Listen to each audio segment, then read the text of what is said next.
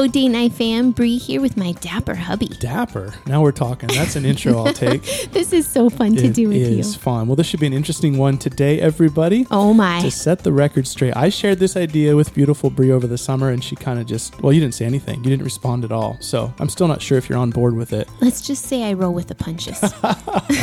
My idea was pull back the veil, kind of scroll through our notes from issues on date night. We'll call them discussions. And really just let people have a peek in. And what started it was a college girl at church who said, You and Bre never fight. 100% not true. And then we were in the car with Peyton discussing how marriage is holiness, not happiness, and all the work she's in for. And she said, But you make it look so fun. And then we said, Two decades of work. Totally. The first decade we spent just trying to figure out one another. And then the last decade has been seeking the Lord with Mm-hmm. intentionality and humility. All to say, I thought let's share a few stories, or one big one, as the case may be. Talk about anger, peace, patience, and just truths people can hold on to, especially when things go a little bit nuclear. Sounds good. So, you on board? Yes. Ethan, ready? Let's roll.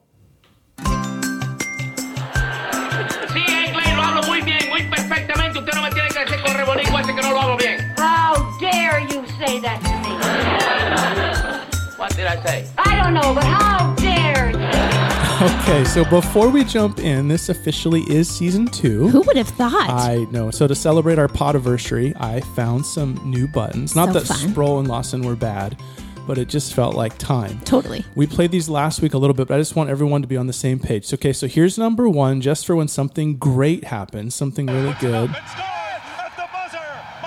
That's MJ. Your face. That's my guy. Here's number two for when we kind of mess up. That, my fave. that's your fave, Miss Pac Man.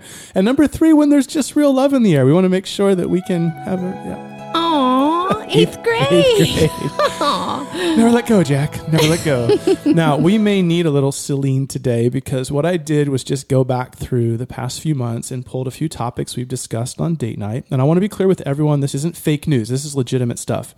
And I thought that we could share briefly what the topic was, a few of the sensitive issues, and then kind of how we work through it. And then spend some time talking about emotions and anger and peace and patience and just how important it is to respond well, even when we get hurt. And before we start, a great little book for couples who struggle with anger or fighting is Ed Welch's Small Book About a Big Problem, which is super helpful because it's small but power packed with truths to guide you through anger and fighting. And next week, we will talk about Stuart Scott's book on communication and conflict resolution, mm. which is personally You're one of my favorites. There's a part two to this. yes. I think both those books are like seven bucks on Amazon. yeah. So, which one are we going to share? Cheesecake Factory. Oh, no. I feel like we should because it was recent and it was one of the heavier discussions we've had in a long time. And I mm-hmm. ended up getting two pieces of cheesecake. so- Right. So let's start with the culmination so everyone understands context. Okay. And then we can discuss how we got there. So the culmination point was we were both a bit frustrated with one another, but by mm-hmm. God's grace, we didn't snip at each other during the week, but actually prayed and waited until date night and then started a very long talk on the drive to Cheesecake Factory. So we ended up, I think, talking for quite some time in the parking lot and then continued during dinner. And I had to make a couple of stops to the ladies' room for composure. But meanwhile, you just ate away on your chocolate cheesecake.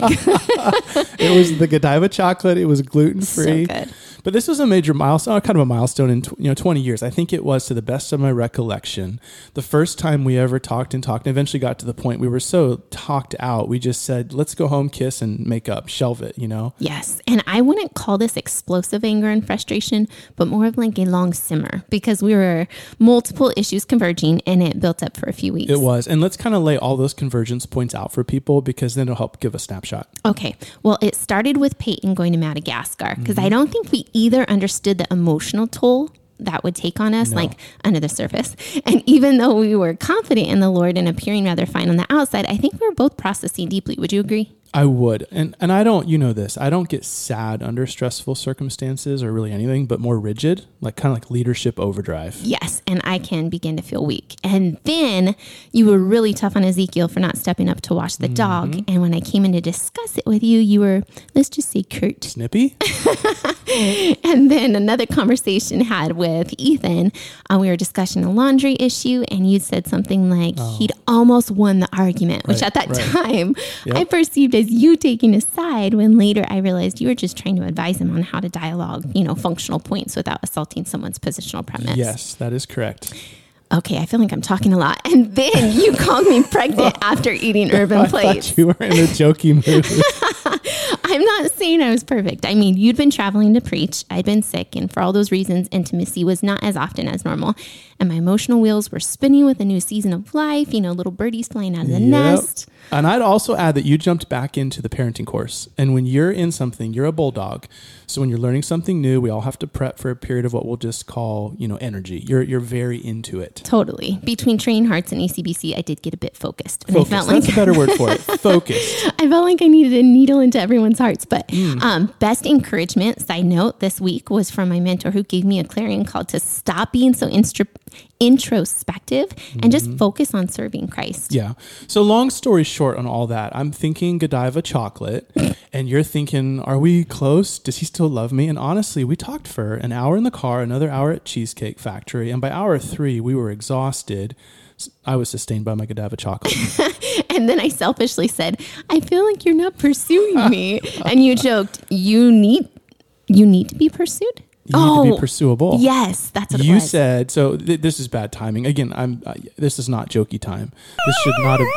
Yes, thank you very much, you said I feel like you're not pursuing me, and I said, well, you need to be pursuable. That's what it was. Yes, Yeah, yes. That's that's that's Pac-Man failure. Okay, so now for everyone who thinks we don't argue, there you go. And anyone who thinks their husband's a piece of work, imagine that 10-day sprint she had with this Neanderthal. So like I said, we each apologized for some things. I explained my devotion to you, but the emotions were still pretty heavy. And I think you're right. It was the first time in 19 years where we chose to not heed anger, hurt, spend another two hours talking about nonsense, but simply just trust the Lord's work in the other, all the years of history. And just said, let's shelf this and go kiss. And we did. Sorry, Ethan. I know that's pretty gross.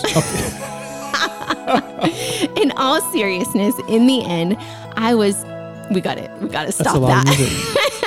That's a long music. That's a lot of music. but honestly, in the end, I was very thankful for the heart I issues being know. exposed. I love that we get to do this together. Me too. So let's make a turn there because the goal of today's pod isn't to sit here and diagnose our spits and spats, what Song of Solomon calls the little foxes that eat at the garden, but to talk about what is behind them, specifically anger versus peace and patience. And we know that many of you, our date night fam, have maturing marriages where you're putting off the old simmer or explosion of anger. But we also know there are some of you still struggling with anger and outbursts and all the consequences that come with it. Mm. And this is a real thing for Christian marriages because we're told in premarital counseling to lead our wife or submit to our hubby. But what makes sense in concept is way different than the day to day.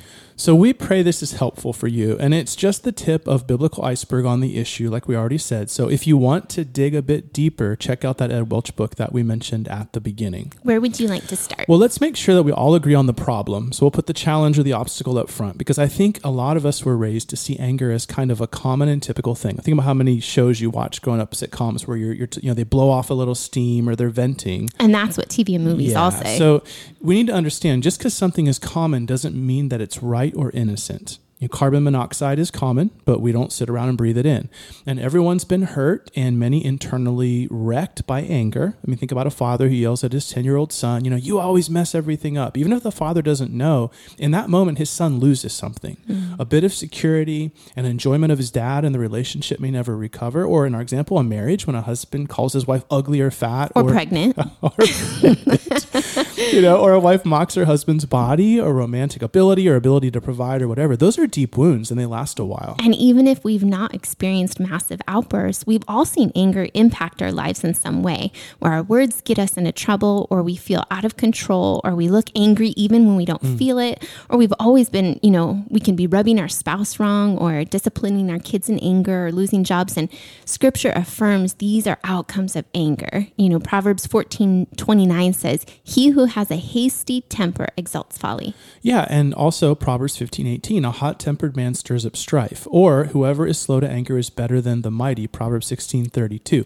So over time, like you said, our life takes one of two paths the wise path away from outburst into good reputation, and then some really coveted insight and wisdom, or toward death, fights, folly, and loneliness. So, how would you define anger, my love? Yeah, I'll quote from Ed Welch's little book we mentioned. First is anger indicts others. It says, You're wrong. And it's about making judgments, like a judge presiding over a courtroom pronouncing verdict. And it even goes a step further, becoming the prosecutor. You wronged me.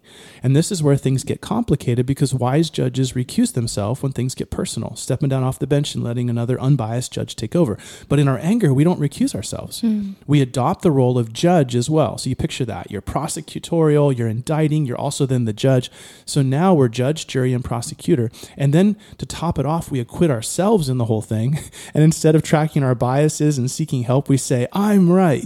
And meanwhile, whatever relationship we had is going down in flames while we do it. Because relationships don't do well in courtrooms. No. Because even if we're right, the fact that we took the role of prosecutor judge rather than being humble and loving tears the relationship apart. Exactly. Which is why Jesus said, either leave the courtroom or enter as the accused. You know, he said, judge not that you be not judged. Would you say that's the first step away from anger in a home, getting off the courtroom bench? Mm-hmm. It is because the reality is we all make judgments and we need to, and sometimes we're right, other times we're wrong. But Jesus said those judgments should be made very, very carefully. How so? Well, in the Matthew 7 passage that I just quoted, he says, With the judgment you pronounce, you will be judged. Meaning, when you judge, use the same criteria with yourself as you do with others. But Jesus knows even with that goal, we're still going to be tempted to manipulate, to see ourselves through rose colored glasses and to have a bias. So he adds, You hypocrite. 1st take the log out of your own eye, and then you'll see clearly to take the speck out of your brother's eye. So good. So he's saying reserve your harshest judgment for yourself, put yourself in the courtroom 1st Mm-hmm. and have a full trial, and then give up our confidence and self righteous attitudes. And then and only then can we begin to make wise judgments about our spouse. Yes, correct. Okay. Will that selfish judgment look different for different people? Absolutely, because there's so many ways that anger manifests itself. And actually, a lot of people who don't appear angry can actually harbor a lot of anger on the inside. It just comes out differently than the Hulk or something. Like seething or simmering. Yeah, and that's what Welch calls covert anger, which we just called sarcasm, and you alluded to it earlier when I nailed you with my evism about being pursuable. You know, that can include things like grumbling or gossip or annoyance or smoldering or rolling of the eyes, vengeable, irritable, entitled, even superiority, to be honest. That's so interesting. I don't think we typically associate those with anger. But they are because they flow from judgment. Um, another one could be like a cold anger, the the silent treatment or withdrawal or indifference, like a cold shoulder, controlling, detached, keeping score, uh, or criticizing. Oof, I think we ladies feel that, or at least I can. Yeah, and then obviously cataclysmic anger, jealousy, wrath, war, murder, quarrels, rage, envy, and all that stuff. Well, let me try to break down the heart issues here. Sarcasm is anger because it suggests a self righteous, you're stupid and I'm not. Grumbling is anger because it's saying, I want. Gossip is passing a verdict on another. Withdraw is a form of passing punishment until a soul begs good graces. Indifference may be the worst because it says, I don't care and you're in exile. And then jealousy says, I want what you have and I deserve it. Hmm. And it doesn't have to come out of the mouth to be anger. Mm-hmm. We can hate in the very privacy of our hearts. We can spite, we can hurt, we can murder, all from the eyes, the mouth, the folded arms, the lack of hugs, and withholding intimacy. So true. So let's slide over to give everyone some help here. And as you, the date night family, all heard, we're far from perfect. So we offer these as helpful ideas, and we're constantly implementing them to be better in the home, but also better in ministry, friendships, and in our marriage. So we're just calling these eight answers for anger, and they're really basic. Yeah.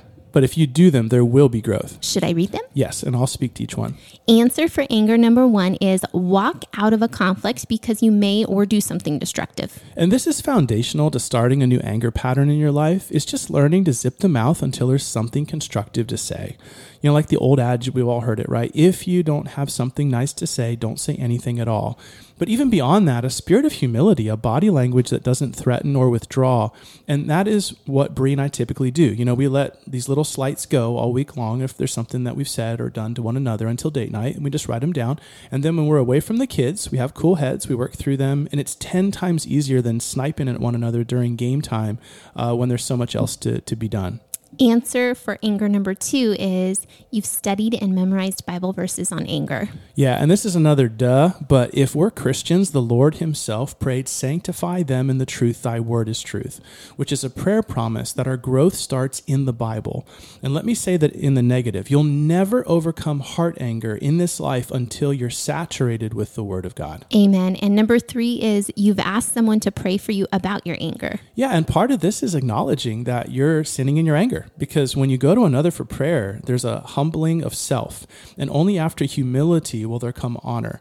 And use Bible words, not I lost it or I had an edge or I was frustrated, but actually just say it. You know, I was unkind. I hurt him. I was angry. I'm a sinner. And number four, you've asked God and the person offended for forgiveness for an outburst. Again, public apology is part and parcel to acknowledging the sin. First, we confess to God our sin and resolve to change toward righteousness.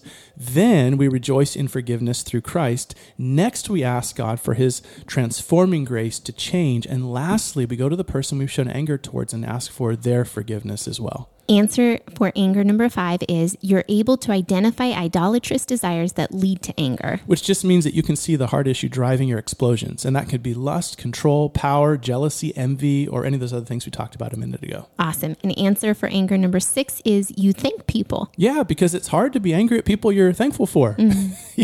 you did that a couple days ago. You know, we've been working on timeliness, and I mentioned something, and you gave an abbreviated response indicating your dislike for it. And then a few hmm. minutes later, you came back and you said, I am sorry for not accepting your counsel, and I'm thankful for how you lead me. it was really kind. I think the response was, hmm. Yeah, something like that. And number seven is you have Jesus in view.